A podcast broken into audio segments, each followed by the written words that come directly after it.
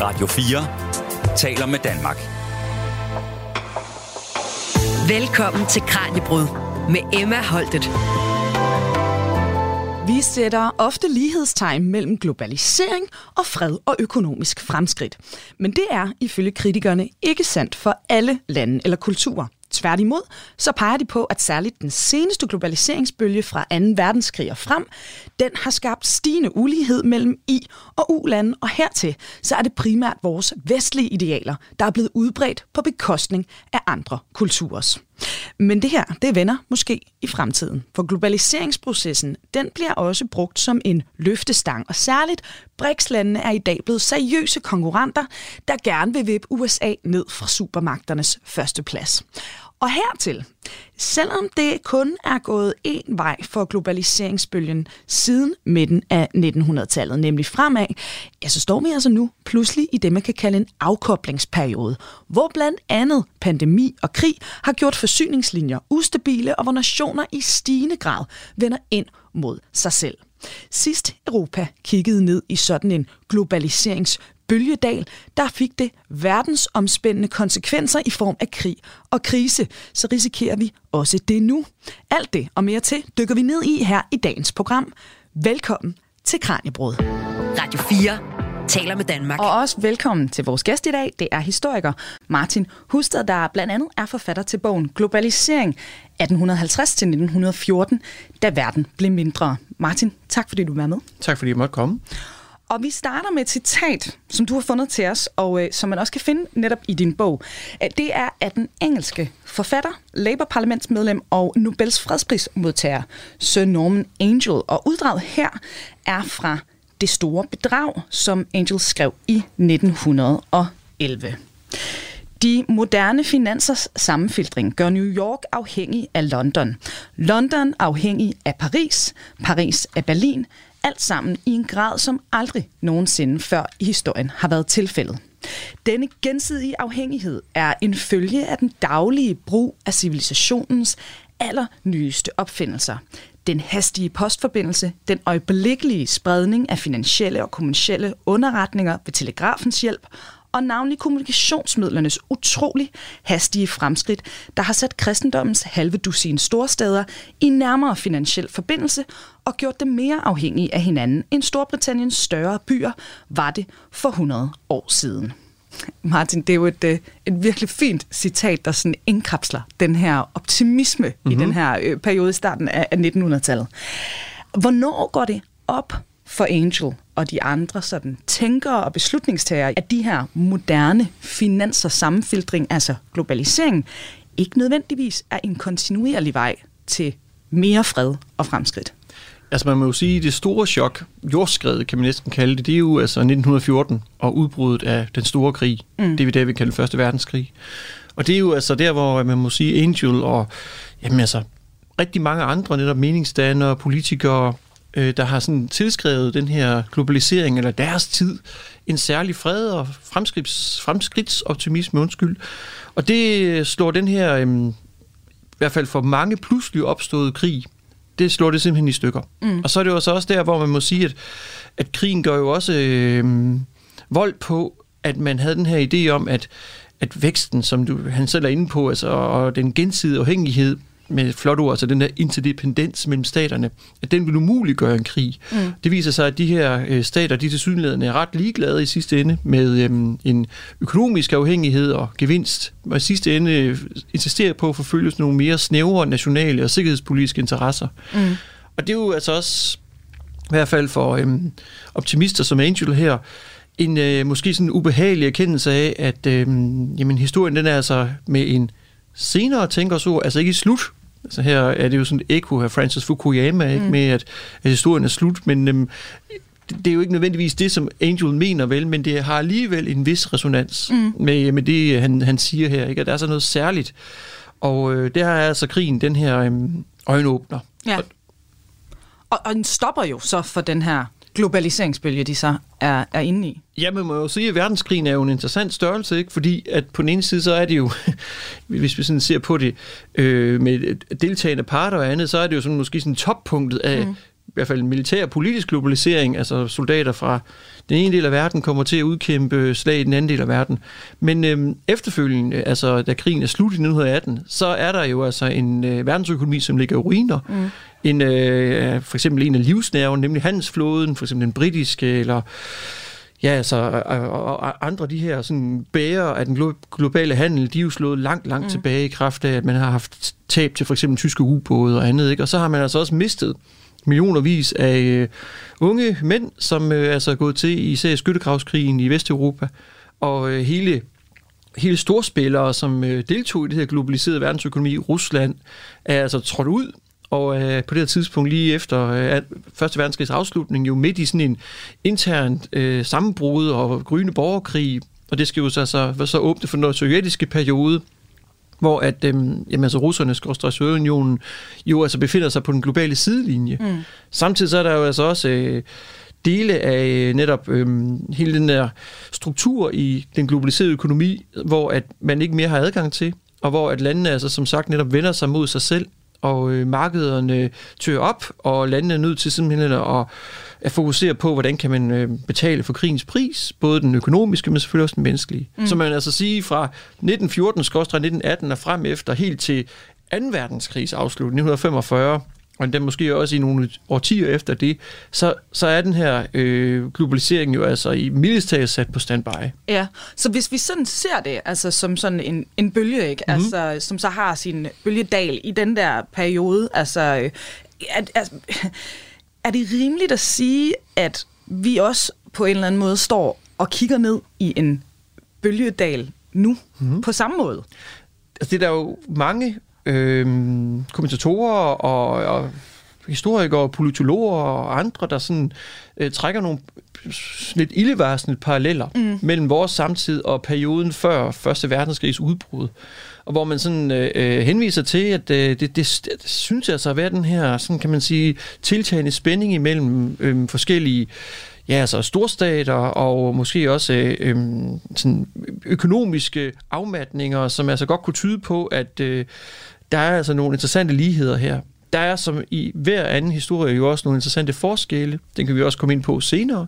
Men altså en er jo altså for eksempel den, at altså, og det er jo sådan, måske mere sådan en basal forskel, men den skal vi nok lige have med, at evnen til at føre krig er jo noget større. Altså i kraft af, at vi er jo har stormagter og supermagter bevæbnet med meget, meget ødelæggende våben, især atomvåben. Mm. Det er måske lige en dæmper på, hvor langt man er villig til at gå i den her søgen efter sin egen interesse, eller sikre sin egen interesse. Men altså, igen, så skal vi jo nok lige sådan huske på, at hvis man nu havde givet den tyske kejser, den russiske zar, den osmaniske sultan, eller for den sags skyld den østrig-ungarske kejser, en krystalkugle, sagt til dem i 1914, sen i den her, om 4 år eller 3 år har I mistet jeres troner, og jeres riger er i forfald, eller rent faktisk er I en proces, hvor de bliver delt op, og der opstår nye nationalstater. Altså, det var jo også alt andet lige en ødelæggende proces. Altså ikke nødvendigvis en militær atombombe, men undskyld udtrykket, måske nærmere en politisk en af slagsen. Ja. Så altså, det er jo måske sådan lidt at gå lidt vold på historien og sammenligne 1914 og 2023, men samtidig som sagt, så synes jeg jo altså, at vi bør interessere os for det, og det er jeg bestemt ikke den eneste, der slår på.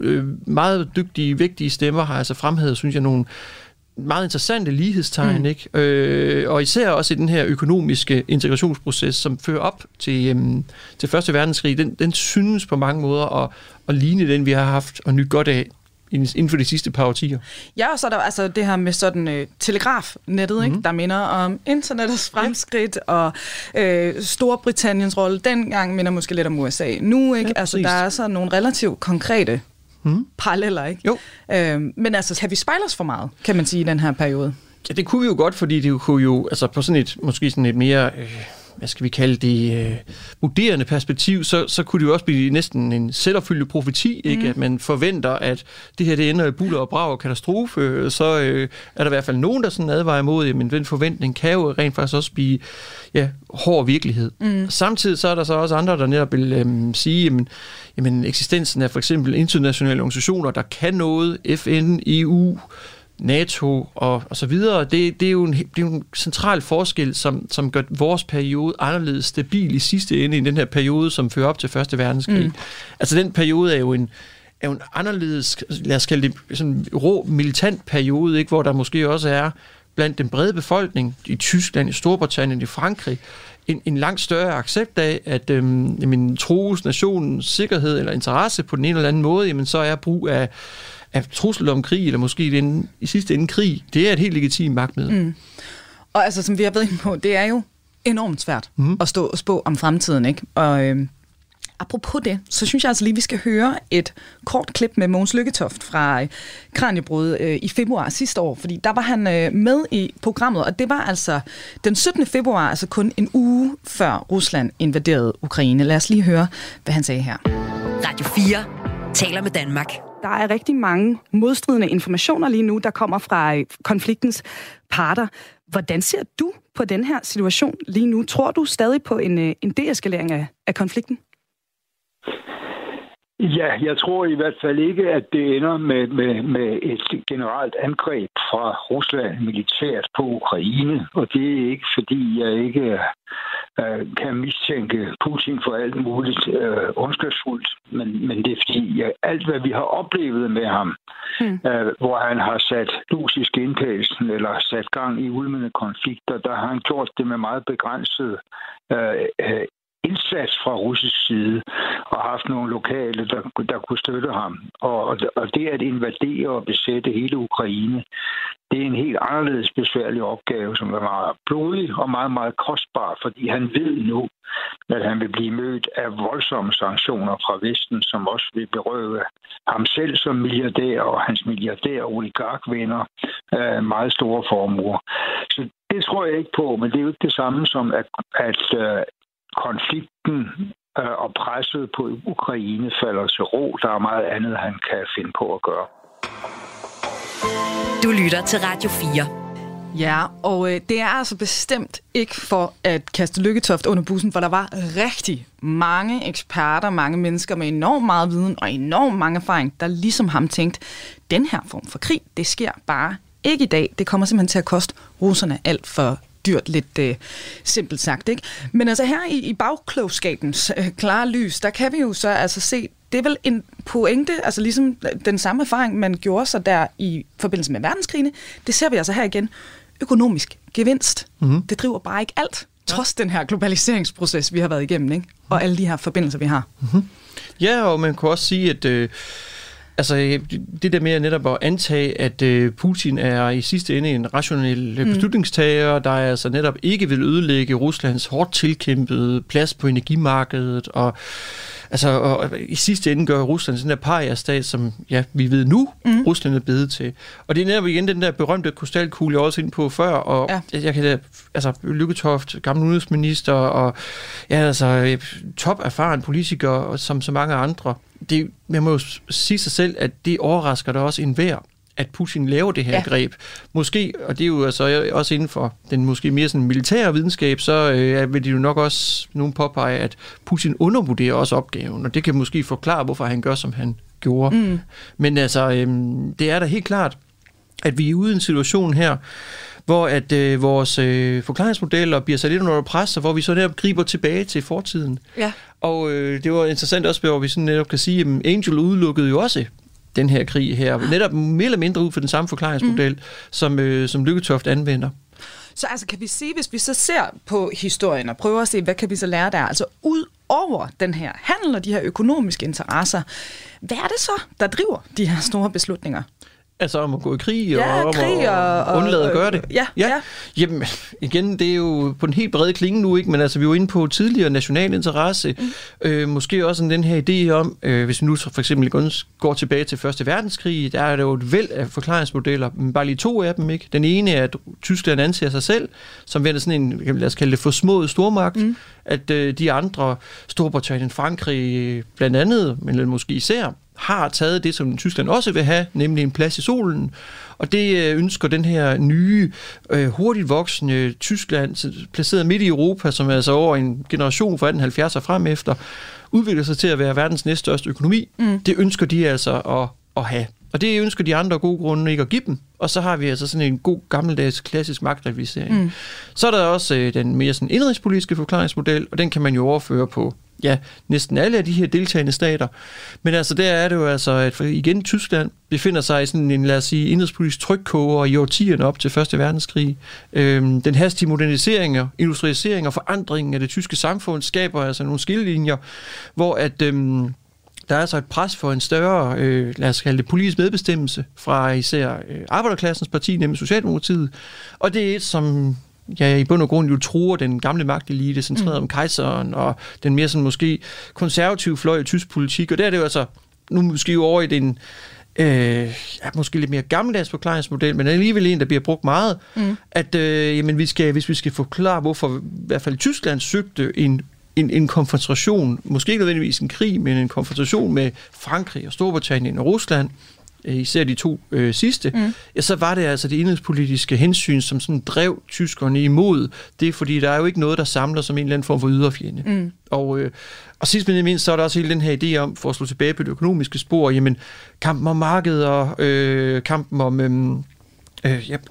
hvem der skal ligge øverst i den sådan økonomiske fødekæde, var jo altså også et element af det her med sådan den globale magtkonkurrence, hvor at tyskerne altså har den her oplevelse af, at man bliver holdt udenfor. Ja. Og igen, hvor meget af det kan så overføres til nutiden? Ja, altså nogen vil jo sige ikke noget, fordi historiens store bånd, det kører kun én gang. Ja. Andre vil sige, men det kan godt være, at vi ikke en til en kan overføre det. Det skal vi godt nok passe på med. Men samtidig så er der altså nok alt andet lige nogle, nogle erfaringer og noget adfærd her, der går igen. Både fra stater som helhed, men også måske fra politikere som enkeltpersoner. Der er jo ikke så meget, når i hvert fald lyder det for nogen, at de der sådan taler om, at vi godt kan lære lidt af fortiden ved at studere den, og vi måske egentlig også godt kan tage nogle erfaringer ud og bruge til at forklare nutidens statsadfærd, fordi menneskerne er jo det samme. Ja. Ikke? Og i sidste ende så opfører de her stater sig sådan nogenlunde ensartet. Men altså, vi er jo sådan helt inde i kernen af her, både hvordan man sådan forklarer statsadfærd, og der skal vi spørge statskundskaberne, men også hvordan man egentlig for de statskundskaber kan begrunde og bruge historien som sådan, lad os kalde et laboratorie, til at teste teorier og forudsigelser. Du lytter til Kraniebrud på Radio 4. Og til nye lyttere, vi er i gang med at dykke ned i globalisering, og vores gæst i dag, det er historiker Martin Husted. Og Martin, tænker for lige sådan at begrebsafklare, altså helt grundlæggende, nu står vi lidt og bruger det sådan i flæng, men hvad er globalisering? Ja, kært barn har ekstremt mange navne her. Men altså, for et par år siden, eller lidt længere tid siden, forsøgte man jo sådan at indkredse det i sådan en definition, der lød, at det er en dynamisk og ekspansiv udviklingsproces, ikke? Hvor at kapital og varer, idéer, informationer og mennesker, at de mødes og etablerer en eller anden form for gensidig proces på global plan. Og den her konsekvens af den her, kan man sige, sammenfiltring af både individers, virksomheder og staters interaktion, skaber altså sådan en form for gensidig afhængighed. Og der er det så igen et stor diskussion om, hvad er drivkraften her? Altså, hvem er det, der sætter det i gang? Er det stater i sig selv? Er det markedet, markedets aktører, eller er det sådan et samspil mellem de to? Men jeg synes, den der før omtalte definition af, at vi sådan må se lidt mere bredt på det, altså der bliver den dynamiske og ekspansive udviklingsproces, det synes jeg egentlig indfanger det her sådan lidt, kan man sige, altså svært håndterbare fænomen nogenlunde. Så hvis vi tager den der brede definition af det, har vikingerne så også været en del af en globaliseringsproces? Altså, hvor langt kan vi ligesom strække det? Ja, altså igen, og der skal vi jo passe godt på. Altså, hvis du spørger mig, så vil jeg jo nok sige, at vikingernes togter og andet er der et eksempel på en internationalisering. Men en globalisering, det er det trods alt ikke. Der findes højst sandsynligt nogen, der vil påpege, at det er svært at se, hvorfor det ikke skulle være det samme. Ja. Men altså alt andet lige, så kunne man jo måske godt anføre her, og det vil jeg i hvert fald forsøge at gøre, at globaliseringen altså også har noget at gøre med dels det der med det globale plan, og så er der altså også noget at gøre med både bredden og den dybde, som fænomenet får. Og det må jeg så sige, altså man skændes jo lidt om, har der været 3 globaliseringsperioder, har der været 2, men altså man er jo sådan nogenlunde enige om, at i hvert fald perioden mellem 1850 til 1914, der kan vi godt tale om, især fra måske 1870-80'erne og indtil 1914, om en globaliseringsproces, som falder inden for den her definition, jeg kom med før. Det samme vil man så sige om processen i, igen med det brede pensel, fra 1970 til og så er juryen så ude. Mm. Ikke? Er det så 2014 med krimanalyteringen, eller skal vi op til udbrud af covid-19, altså i 2020, eller hvad skal vi have for, for sådan at, måske at periodisere det her? Alt andet lige, så må man jo sige, at den nutidige globalisering, altså det kommer an på, hvordan du måler det, men altså den synes jo at leve bedste velgående stadigvæk. Mm. Selvom at den har fået nogle alvorlige ridser i lakken, som vi ikke ville have forventet, den ville have fået for bare, som sagt, 10-15 år siden. Så hvorfor er det, at vi netop siger, at selvfølgelig den er ikke gået i stå, men vi er jo så inde i den her afkoblingsperiode, ikke? Altså der er kommet nogle ramseklodser på en eller anden måde. Vi har været lidt inde på det, men hvad er det helt præcis, der gør, at vi identificerer det og siger, nu er det altså bremset det her? Altså noget af det, som i hvert fald træder meget frem i debatten ofte, det er jo dels det uforudsete med covid-19-epidemien, som jo også afdækkede noget sårbarhed, og man må også sige, at noget af det, som covid-19 jo også gjorde, det var at tvinge staten tilbage på banen på en måde, hvor mange borgere, altså i vestlige lande, ikke nødvendigvis har set. Der var det altså, at for især nogle vesteuropæiske stater, man blev sådan lidt pinligt bevidst om, at der var altså nogle ting, man bare ikke kunne producere, man ikke får adgang til det. Og det har jo altså måske gjort, at man har fået en lidt større bevidsthed om sin egen plads i hele det her sådan værdikæde og globale produktionsnetværk, hvor vi måske er gode til at designe det og forbruge det, men ikke nødvendigvis har været så gode til at producere det. Mm. Især ikke de ting, der ikke var, kan man sige, særlig værdifulde at producere. Samtidig så må man så også sige, at den der, kan man sige, statens tilbagekomst på scenen, jeg skal lige understrege, jeg tror nu altid, den kinesiske og amerikanske stat har stået på scenen, men det er så om, at det er blevet mere tydeligt nu inden for de sidste par år, ikke, hvor at især smertensbarnet Taiwan og hele den her armlægning, der begynder sådan at tage form mellem den dominerende supermagt USA mod det, som i hvert fald nogen vil sige, er den nye fremvoksende supermagt USA. Mm. Så der er altså en rivalisering i gang der, hvor at Taiwan står i midtpunktet af det, og det er jo altså noget, hvor man sådan vil sige, der er der altså et helt klart perspektiv om, at Trump satte jo også i gang før, at vi sådan overhovedet talte om covid-19, ikke, med stigende told på kinesiske varer. Alt det der, det er jo gift for det, som globalisering jo også er, nemlig åbenhed, og at stater afgiver noget kontrol over, hvad der sker på deres nationale marked, i et forsøg på måske at tiltrække sig investeringskapital og modernisere sig. Og det, igen, der kan man jo også se en afkoblingsproces også der, ikke? Altså, også bare for eksempel med tilgangen og adgangen til strategiske ressourcer, eller mikroprocessorer eller andet. Ja, og vi kan vel også se det altså med Brexit og den kæmpe krise, der også har været i EU, ikke? Der er jo igen et land, der bare har trukket sig i virkeligheden fra et fællesskab, ikke?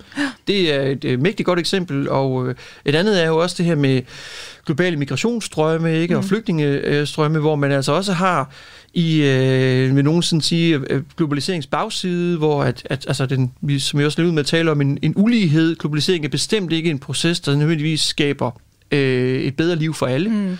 Og der er det altså så, at man må altså jo påregne, at den her, især fra syd for Sahara og Afrika, altså den her proces, den stopper jo altså ikke. Og der er der så igen stater, eller grupper af stater, der træder ind på scenen og forsøger at, jeg ved ikke, om man kan sige stoppe det her, men i hvert fald begrænse det, eller finde løsninger på det. Om de gør det, det er en anden fortælling. Ja, og du skriver også i bogen, apropos bagsiden af medaljen i forhold til globalisering, at kritikerne af globaliseringen, og de siger jo altså det her med, at vi får jo ligesom et verdenssamfund, der ligesom bliver en scene for sammenstødene mellem kulturerne og idealerne. Mm. Og der, som jeg forstår det i din bog, er der også nogen, der peger på, at den her terror, vi har set i Vesten, altså især fra muslimske terrorister, at det er en reaktion på, at man ligesom er blevet overtrumlet på en eller anden måde med vestlige idealer og normer. Ja, og nu er vi igen, altså det er jo sådan mit forsøg på sådan måske lige at i suppetegningsform tage fat i nogle af de der sådan meget store debatter mellem for eksempel Samuel P. Huntington, ikke? Og igen før man talte Fukuyama med om globalisering, hvor det her værktøj til at udbrede vestlige værdier, og hvor at i sidste ende, at hele verden vil blive sådan en afart af en liberal, demokratisk, kapitalistisk samfundsmodel, hvorimod Huntington jo fokuserede på, jamen vi var nødt til at sige, at det menneskeliv grundlæggende orienterede sig imod, det var de her civilisatoriske værdier, hvor at for eksempel religion og andre ting, de altså ligger meget dybt. Ja. Og der er det jo så, altså i hvert fald den pointe, jeg kommer med her, det er jo en, som i hvert fald sådan, nogen også har påpeget, jamen sammenstødet mellem netop for eksempel det islamiske kerneland Og så globaliseringens, altså moderniseringsforsøg i de her samfund. Altså kan I se, det lyder som om, der er nogen, der vil modernisere. Men alt andet lige, hvis man åbner sig for investeringer og åbner sig for omverdenen, jamen så kommer der jo også måske mere sådan en mindre styret og sporadisk udfordring af de etablerede værdier og religiøse praksiser, hvad man nu end har. Og der er der jo så nogen, der så har våget at påstå, at altså islamisk terrorisme, eller for den sags skyld andre voldelige modreaktioner, at det også godt kunne ses som sådan en, undskyld udtrykket, næsten maskinstormer-lignende reaktion på, at nu der er noget nyt, der kommer og truer det gamle etablerede. Så altså globalisering, rigtig god for rigtig mange lande, og kan altså også, som vi har været inde på helt i introduktionen, altså bruges som en løftestang til lande for at få en bedre økonomi, for at få flere penge.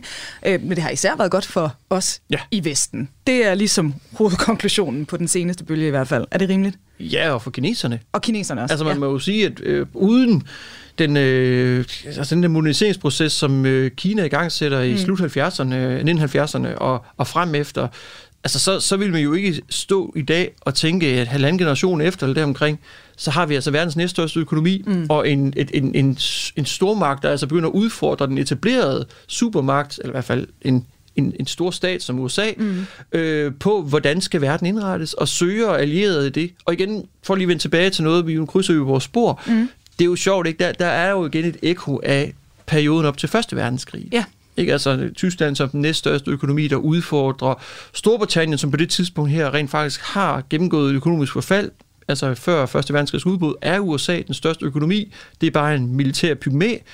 Og så har vi altså også det her med, at Tyskland har altså også slået følge med Østrig-Ungarn for at prøve på at udfordre den orden, de anser som uretfærdig.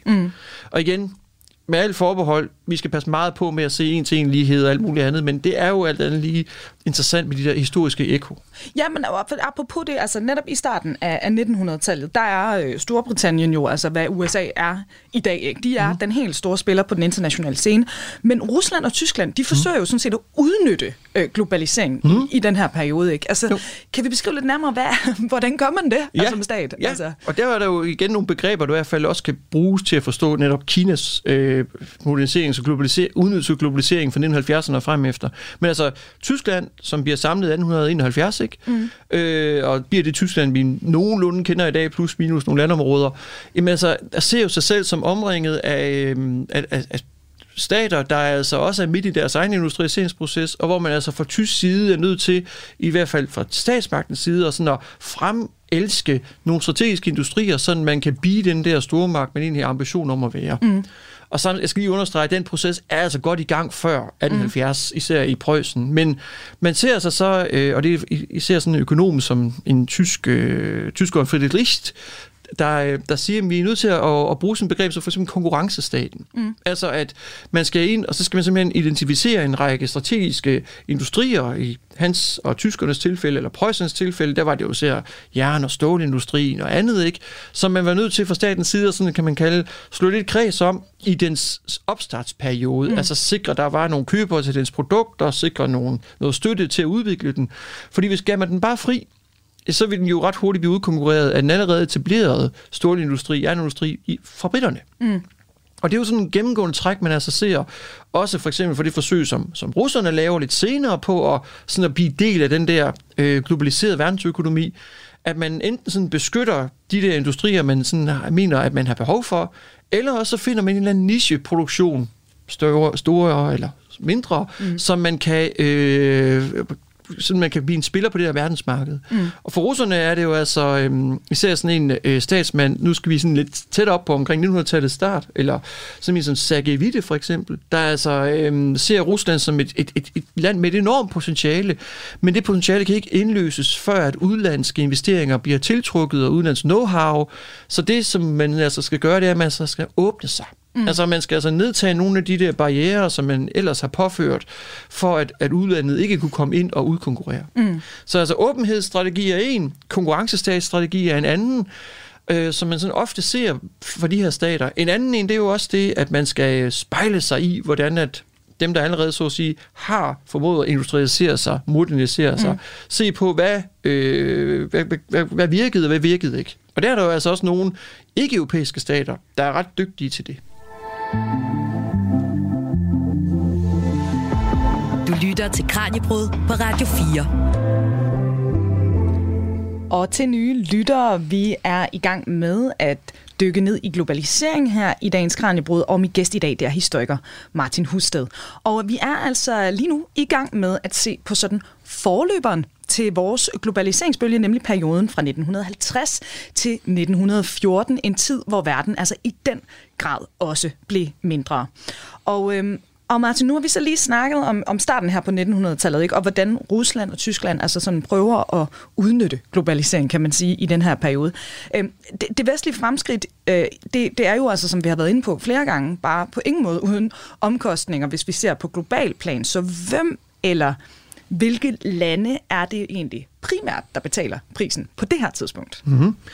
Jamen, så man må jo sige, at den der sådan globale arbejdsdeling, hvis vi vil kalde det, det er jo altså en, som også går hånd i hånd med en anden en af periodens store karakteristikker, nemlig den her altså, imperieinddeling af verden, ikke? Hvor, som vi har været inde på, britterne går for os, franskmændene lige efter, og så er der altså også sådan sporadisk og måske lidt mere pletvis tysk imperie tilstedeværelse og andet. Men man må også sige, at de lande, eller de stater, der ligger ryg til den her periodes globalisering, og det er jo altså et, som for eksempel Osmanderriget, det kunne være et som Kina, altså kinesiske kejserrige, og det er altså også i hvert fald i starten af deres oplevelse med vestens kommet sådan et land som Japan. Mm. Og der er det jo en lidt ulykkelig historie om, at vesten kommer til de her stater på forskellige måder, men altså fællestrækket er altså ofte igennem brug af våbenmagt, og man simpelthen åbner landene enten gennem direkte brug af våbenmagt, for eksempel i de opiumskrigene i Kina, at vi nu er jo sådan noget tilbage i 1800-tallet, ikke? Eller altså, hvor man i løbet af 1800-tallet fra amerikansk hold simpelthen åbner Japan under trussel om brug af våbenmagt. Mm. Og der er der altså for de der lande, som altså ikke har gennemgået en modernisering eller en industrialiseringsproces, og som egentlig alt andet lige enten holdt sig på sidelinjen, japanerne især, de havde sådan en selvvalgt isolation, eller kineserne, som måske, altså igen, det er jo sådan med meget bred pensel, det her, men nogen vil sådan sige, de måske sådan havde lullet sig lidt i søvn om, at den verden, som var under hastig forandring, den var ikke nødvendigvis noget, som kom dem ved. Mm. Det samme kunne man måske også påpege med Osmanderriget, som altså også er i sådan et forfaldsproces, som er svær at stoppe, altså, som altså tapper muligheden for at modernisere og fortsætte med at deltage i den her konkurrence med Vesten. Mm. Men altså, der må man jo altså påpege, at de her stater, altså især Osmanderriget og Kina, vores eksempel, kommer altså til at være dem, der på mange måder sådan leverer både de altså råvarerne, men altså også kommer til at blive markeder for forskellige dele af Vestens produkter. Altså igen, nu nævnte jeg lige opiumskrigene, det er måske sådan nok lige på kanten af vores periode, i og med at det er altså mest i den første halvdel af 1800-tallet, det sker. Men det er jo altså her, hvor englænderne eller britterne formår simpelthen at åbne det kinesiske marked, sælge opium og gøre de her stakkels mennesker til afhængige, og så blive ved med at eksportere det. Man har altså ret stor eksport af ret stor indtjening fra engelsk side på det her, altså rimelig brutale og lidt umoralske, eller meget umoralske måde at tjene penge på. Så der må jeg så sige, at det er sådan et eksempel lidt senere hen, så bliver det altså mere det der med, at man for eksempel finder billig arbejdskraft, som man enten får til at producere nogle råvarer, som man selv bearbejder, og så får man også til at netop at købe den der forarbejdede vare. Så altså, nu har vi jo lige været inde på, at i vores globaliseringsperiode, der har Kina jo virkelig brugt det som en løftestang, ikke? Altså, deres økonomi er bare blevet markant forbedret, netop nu, hvor de står og faktisk ånder USA lidt i nakken, og en seriøs spiller sådan på den internationale scene. Hvad med i den her tidlige periode? Er det kun dårligt for Kina? Altså, bliver de kun udnyttet, eller er det også, giver det også vækst og fremskridt? Ja, så 1850-14. Så må man jo sige, at overordnet set er det her et århundreders ydmygelse i kinesisk historie, som man selv siger. Altså, man er i en situation, hvor man simpelthen ikke kan håndtere udfordringen fra Vesten, og man bliver til stadighed, jo eneste gang man sådan prøver på at finde en løsning, så bliver man altså militært ydmyget i sådan nogle altså mindre kolonikrige, som man vil betegne det i dag, som hver eneste gang sådan tager endnu et hug af kinesisk selvbestemmelse. Man får altså lavet sådan en række traktathavne. Shanghai er en af dem, hvor at vestlig lov gælder for de vesterlændinge, der nu er der. Det betyder altså, at kinesisk suverænitet og og handlekraft bliver i stadig grad begrænset. Så det er klart, at der er nogle kinesiske firmaer, nogle enkelte personer, der er måske nogle bydele her og der vinder på det, men grundlæggende set, så er det altså en ret stærk svækkelse af den kinesiske centralmagt.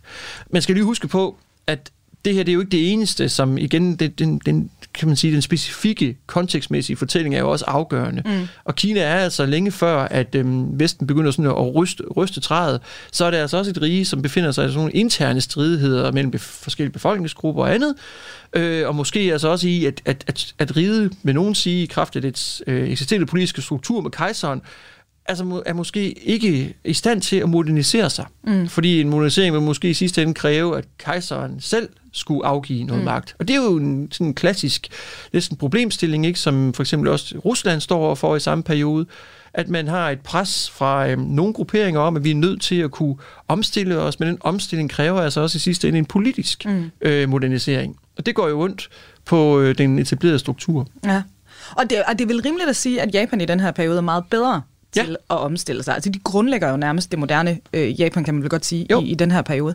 Hvad er det, de gør sig så meget anderledes end kineserne? Jamen, det er som om, at japanerne er, ja, lad os sige, bedre til at tage udfordringen op og handle på den i en form for, lad os sige, sådan mere sådan målrettet måde, end kineserne for eksempel er. Det er nok også, fordi japanerne har en færre interne udfordringer, end kineserne har.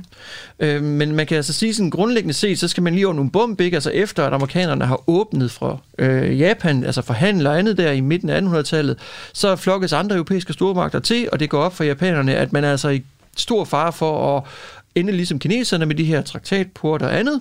Og så begynder man altså i løbet af 1860'erne at lave det, der hedder Meiji-restaurationen. Og det er altså et forsøg på sådan at genskabe en stærk centralmagt, altså en kejserstyre, hvor at kejseren ikke bare er navn, men også er gavn. Og det får altså, japanerne, og især den japanske statsmagt, det giver den altså mulighed for at løfte udfordringen. Så man får altså først lige besejret dem, der ikke synes, det her det er en god idé. Der er nogle forskellige gamle magtfulde klaner, man lige skal overbevise om, at de skal altså gerne magt ret. Og så begynder man altså også at begynde at lære Vesten. Og for eksempel så er der sådan et, det har jeg altid synes var lidt sjovt, at man altså sender for eksempel en studietur, kan man næsten kalde det, eller ekspedition, det er nok så meget også at betegne det som, rundt omkring til vestlige hovedsteder. De kommer også en tur forbi København, hvor de altså skal suge til sig af, hvordan er den her verden her, som de jo har holdt sig udenfor. Hvordan er det sat sammen? Hvad kan vi lære af den? Hvad kan vi ikke lære af den? Og de er jo, det er jo interessant vidnesbyrd, altså for eksempel her, for den her Iwakura-missionen, og jeg vil bare lige læse kort op, at lille indblik, de havde af deres besøg, dengang de var i London. Og jeg synes jo, andet end lige, at lytteren selv sådan, kan måske lige forestille sig, hvordan de her mennesker, de har oplevet den her store metropol, hvor altså de skriver her i deres rapport, om for eksempel infrastrukturen i London. Iblandt disse broer er der jernbanebroer.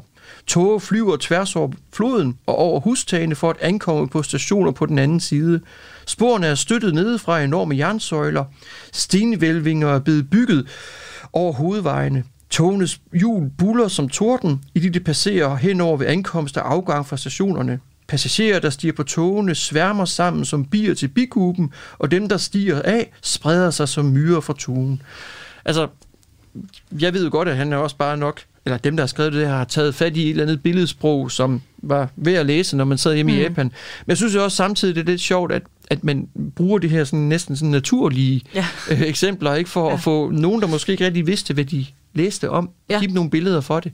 Og det er sådan et godt indblik ind i, at vi har altså nogle mennesker, den her missionsdeltager, ude i verden, undskyld udtrykket, for at suge til sig og klæde japanerne på til at gennemgå deres modernisering, deres industrialisering. Og man må så sige, for lige at gøre en lang historie kort, at det lykkes jo måske lidt for godt. Altså, japanerne besejrer jo altså først kineserne, der er sådan gamle, på mange måder sådan, ja, så den bestemmende stat i Asien i århundreder før, at det her sker, for japanerne altså besejrede dem i en krig, og så nogle år efter, så er det altså russernes tur i den japansk-russiske krig 1904-1905, hvor at, det er sådan, igen med lidt bred pensel, men det er sådan et første eksempel på en ikke-europæisk stormagt, der med europæernes egne midler, altså flådeskib og andet besejrer en europæisk stormagt. Det er en katastrofe for russerne, ja, det her nederlag. Men for japanerne er det på mange måder også sådan en understregning af, at man har altså på rekordtid gennemført det, som man jo altså sat sig for, og det som for eksempel kineserne, osmanderne og andre ikke-europæiske stormagter ikke har formået. Og apropos det her, fordi i dag, der står Rusland jo netop som en del af det, vi kalder BRICS-landene, og ligesom peger fingre af os her i Vesten, og jo altså i den grad især med krigen i Ukraine, altså er med til at sætte en stopklods for globaliseringen. Men du sagde, Martin, da vi havde forinterview, at man skal ligesom se russerne som sådan en stat, der gennem historien pendulerer mellem øst og vest. Altså det synes jeg er et sjovt billede, at hvordan har de gjort det? Ja, altså det er jo i hvert fald en udlægning af det, ikke? Men det er mere igen, hvis man netop, når man ser sådan med det sådan lidt længere historiske blik, så synes russisk historie jo sådan at være netop at præget af, enten så svinger det historiske pendul, enten at russerne orienterer sig mod vest, altså, eller også så orienterer sig mod øst, og et eksempel, hvor man altså har orienteret sig mod øst, det var den her føromtalte krig med Japan, hvor man altså får den grad nogen over nakken, da japanerne altså besejrer dem, der hvor russerne altså forsøger at være den der nye imperiemagt i Stillehavsområdet.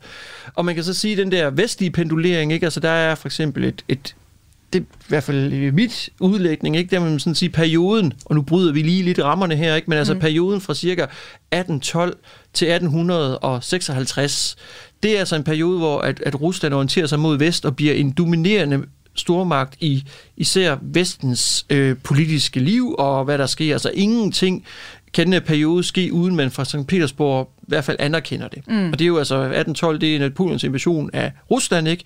Og 1856, det er russernes nederlag i Krimkrigen. Og man kan sige, de der to yderpunkter, det er jo så en vestvendt periode i russisk historie.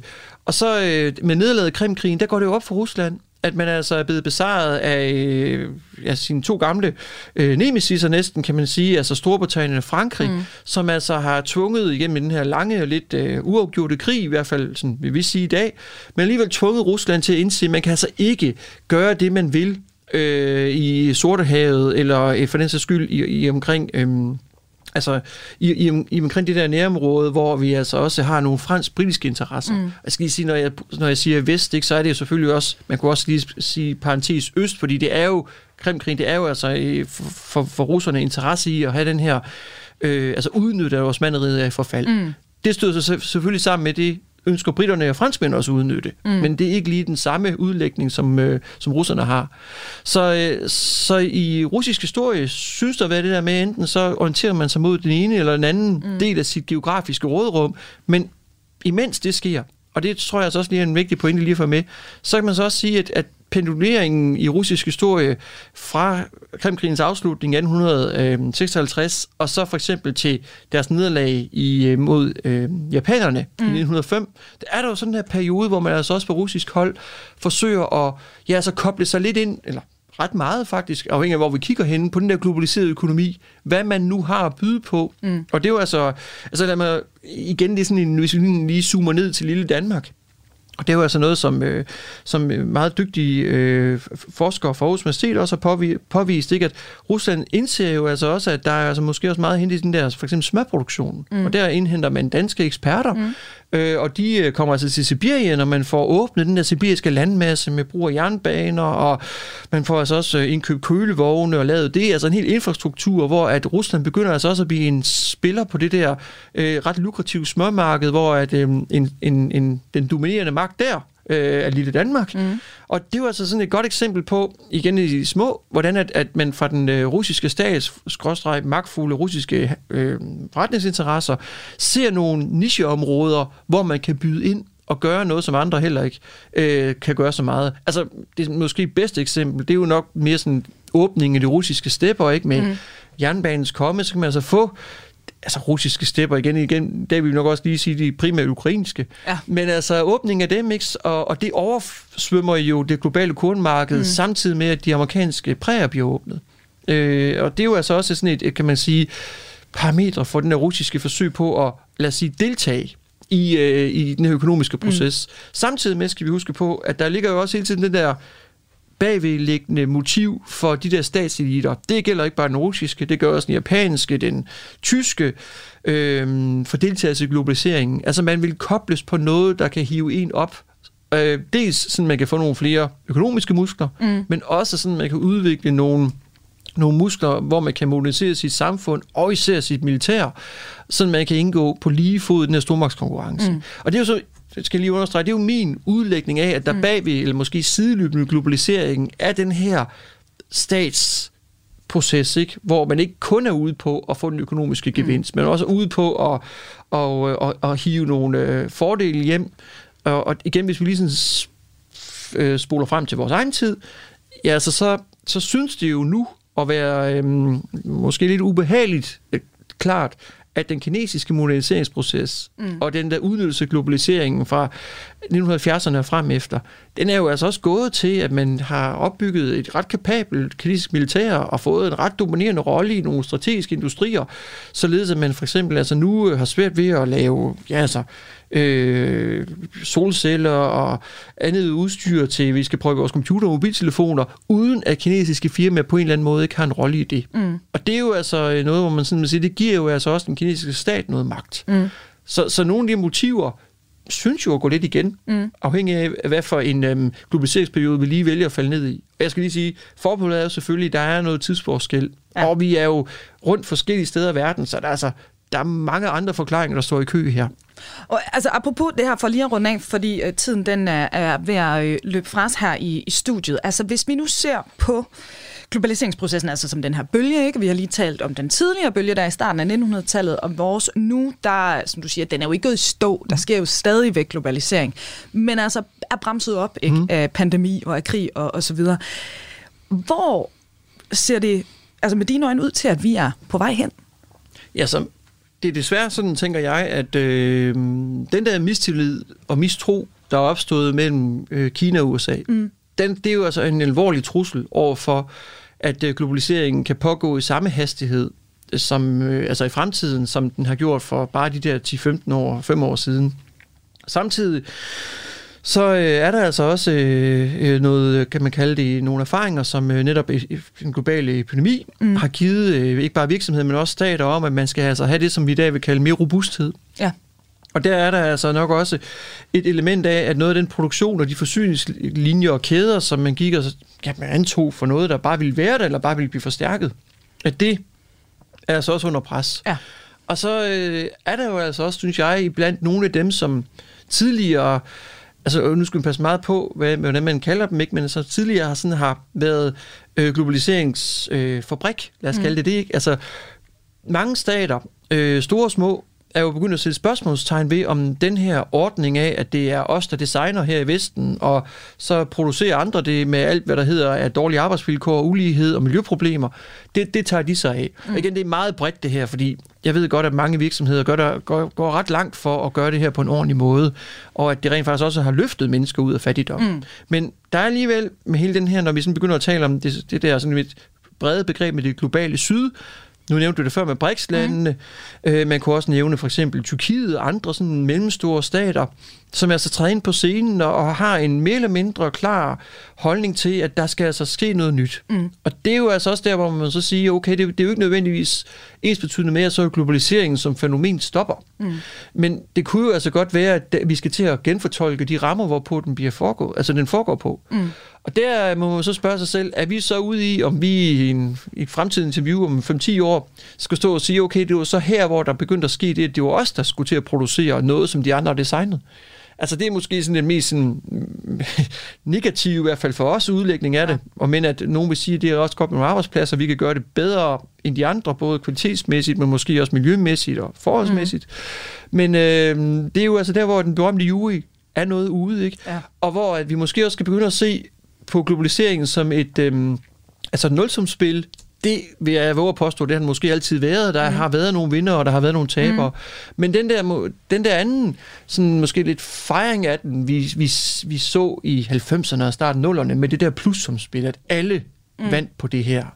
Det er der i hvert fald ikke nødvendigvis sådan, det er sådan helt store beviser for, at det dels var det, der skete, men at alle også var overbevist om det. Altså det tyder på, at der har været nogle statseliter, måske personificeret med Putin, der altså brugte globaliseringen så lang tid, han ønskede at bruge den. Mm-hmm. Og så, da man så ikke synes, at nu skulle man bruge den mere, og igen med alle de forbehold, vi var inde på før med fejlvurderinger, og at det ville gå hurtigt, og med det Ukraine, og ukrainerne ville hilse dem med, altså som befrier, og i hvert fald i Øst-Ukraine og så videre, jamen så synes det altså at være sådan, at den her globaliseringsproces, den er åbenbart ikke så, ja, lad os sige, så vigtig for alle stater, og det er jo igen det helt store, tror jeg,